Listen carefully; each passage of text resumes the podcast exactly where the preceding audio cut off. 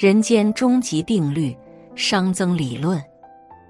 薛定谔在《生命是什么》里说，人活着就是在对抗熵增定律。一，熵增定律是人类不可多得的价值总结。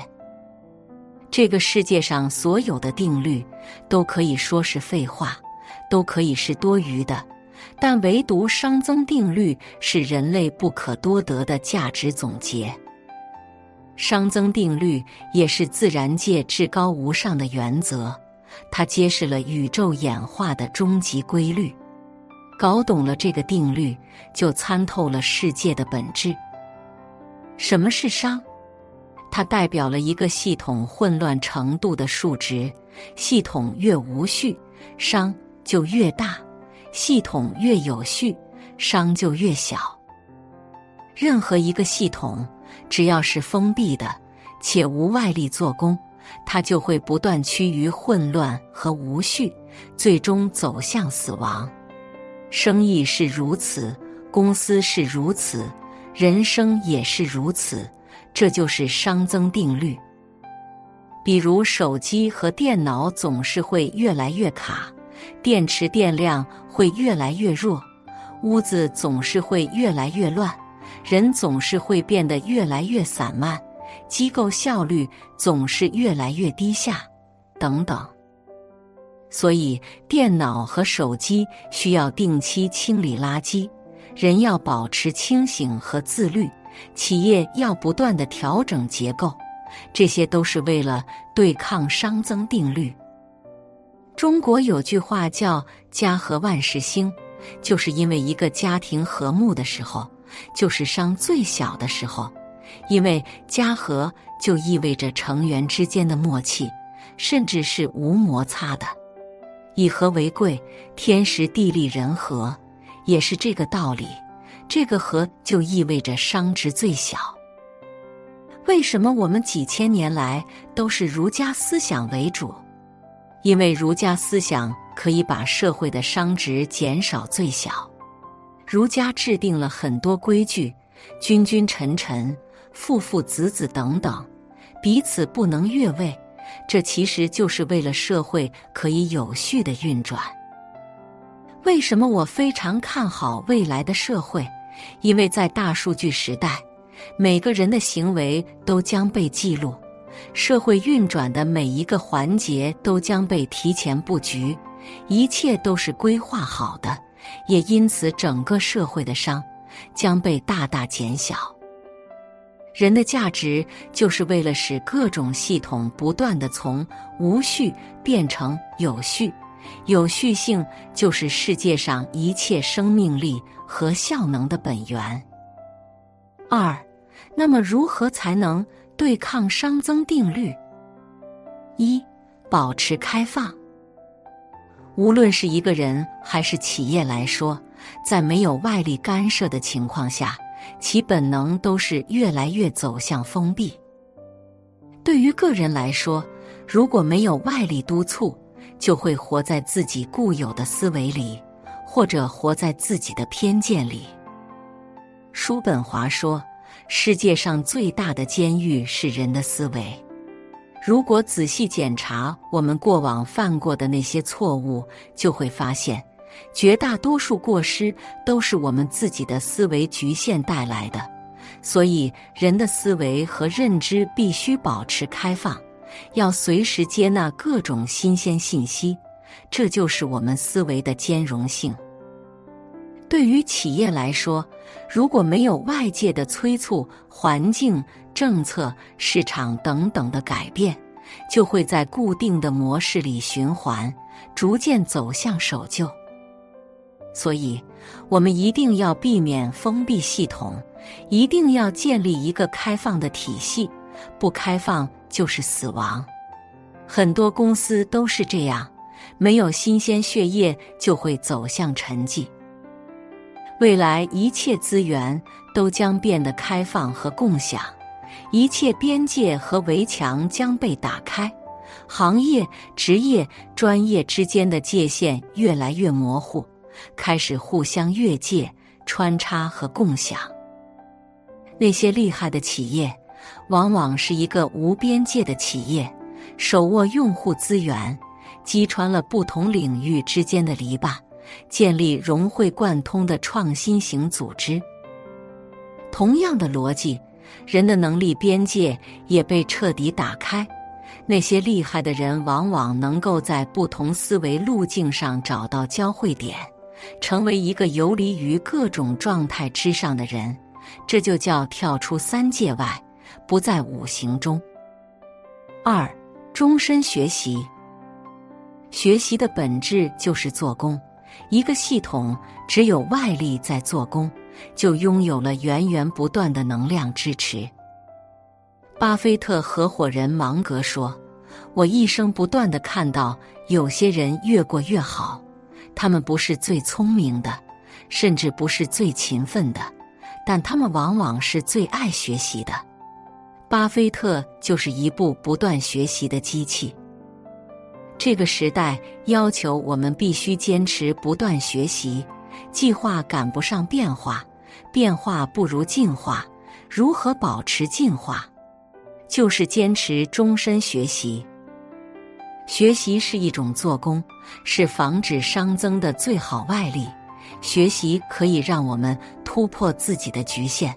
比如，很多人说我不善于演讲，我不善于表达，我不善于逻辑等等。而实际上，各种研究表明，人类是可以通过练习。坚持和努力去不断挑战自己能力边界的，唯有学习才能突破自己，并且我们要让突破的速度大于熵增的速度。三、坚持自律。人在没有外力干涉下，是不断的走向无序状态的。如果我们对生活放任不管，或者放纵自己。那我们的生活就会变得越来越混乱，这就是懒散的结果。人为什么要自律？因为自律的本质就是把无序变成有序。当然，自律会有痛苦，但是这却是当下的痛苦，未来却是越来越美好的。懒散是当下很爽，以后总有一天是要还的。比如现在短视频那么流行，我们总能轻而易举地享受那些火爆刺激的视频，这让我们那一瞬间感到很爽。只要躺着一动不动，舒服就来了。这让我们陷入一个个短平快的刺激中不可自拔，时间一长就丧失了独立思考能力，丧失了上进心，让我们变得越来越慵懒。互联网是一把双刃剑，一方面给我们提供了各种便捷，但同时又给我们提供了很多浮华的内容。这些内容的设计逻辑都是以无限满足人性偏好为标准，人性的各种阴暗面，诸如窥私、意淫、八卦、暴力、对骂、凑热闹等等，都被激发并满足。从来没有任何一种东西能像互联网这样对人性洞察的如此彻底，并且将人类大众玩转于手掌之间。我们的文化成为充满感官刺激、欲望和无规则游戏的庸俗文化。越是在这样的时代，越能凸显自律的重要性。四，远离舒适。人生的伤越大，生活就越平衡，我们也就越舒适，但也越接近灭亡。所以，我们要时刻提醒自己，不断的走出各种舒适区，不断的打破自己的平衡，主动迎接各种新挑战。挑战的本质就是混乱性和无序性。我们当前主动迎接的挑战越多。克服的挑战越大，未来的生活才能更加有序，才能被我们自己掌控。温水煮青蛙的道理我们都明白，千万不要再幻想岁月静好。这个时代不适合温顺的羔羊，只适合矫健又凶狠的狼。狼从不幻想过上舒适的生活，他们要的是自由，用奋斗交换来的自由。世界唯一不变的就是变化，未来没有稳定的工作，只有稳定的能力。未来只有一种稳定，是你到哪里都有饭吃。稳定的本质就是你拥有化无序为有序的能力。而不是始终躺在那里享受一成不变的。一定要记住一句话：如果你发现生活百无聊赖了，说明你已经趋于平衡了。这时你必须主动打破这种平衡，尽量走向更高维度的和谐，否则你将面临被淘汰的危险。五、颠覆自我。人性里有一个基本特性，离不开原有的地方，或者习惯于把自己固有的性格、行为路径当做最合理的状态，本能上排斥跟自己不一样的东西。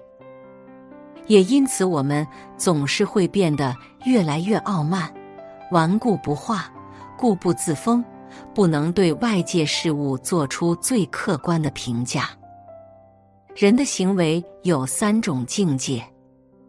第一种境界，为了生活做不喜欢做的事；第二种境界，只有做自己喜欢的事，才可以更好的生活；第三种境界，驾驭各种新鲜事物，不再区分喜不喜欢。真正的强者是无我的。他们已经没有了个人主观感受，他们也没有自己的偏见，事物不再有喜欢和不喜欢之分，他们能从容的做各种事。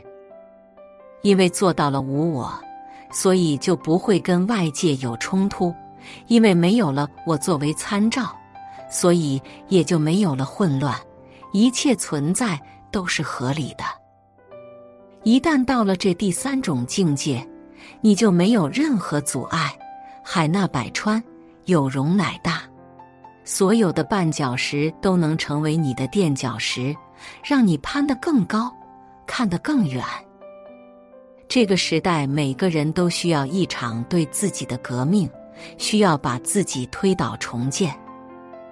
综上所述，保持开放，终身学习，坚持自律，远离舒适。颠覆自我，这五点就是我们对抗熵增的最好方式。其实，人生就是一场修行。我们所经历的每一件事，我们遇到的每一个人，都是来渡我们的，都是为了把我们推向更加合理位置，为了让自己的行为路径更加井然有序。这就是生命的玄妙之处。我们总是试图使自己更加合理，生活更加有序。然而，一旦抵达了这种最和谐的状态，我们必须又要马上打破这种平衡，再竭力使自己走向更加高维的和谐。也就是说，我们永远都不能停下来。这就是人生的真谛：生命不息，奋斗不止。写作是一种修行，渡人渡己。如果是有缘人，无需打赏、点赞、分享即可。种下智慧种子，助人助己，福德无量。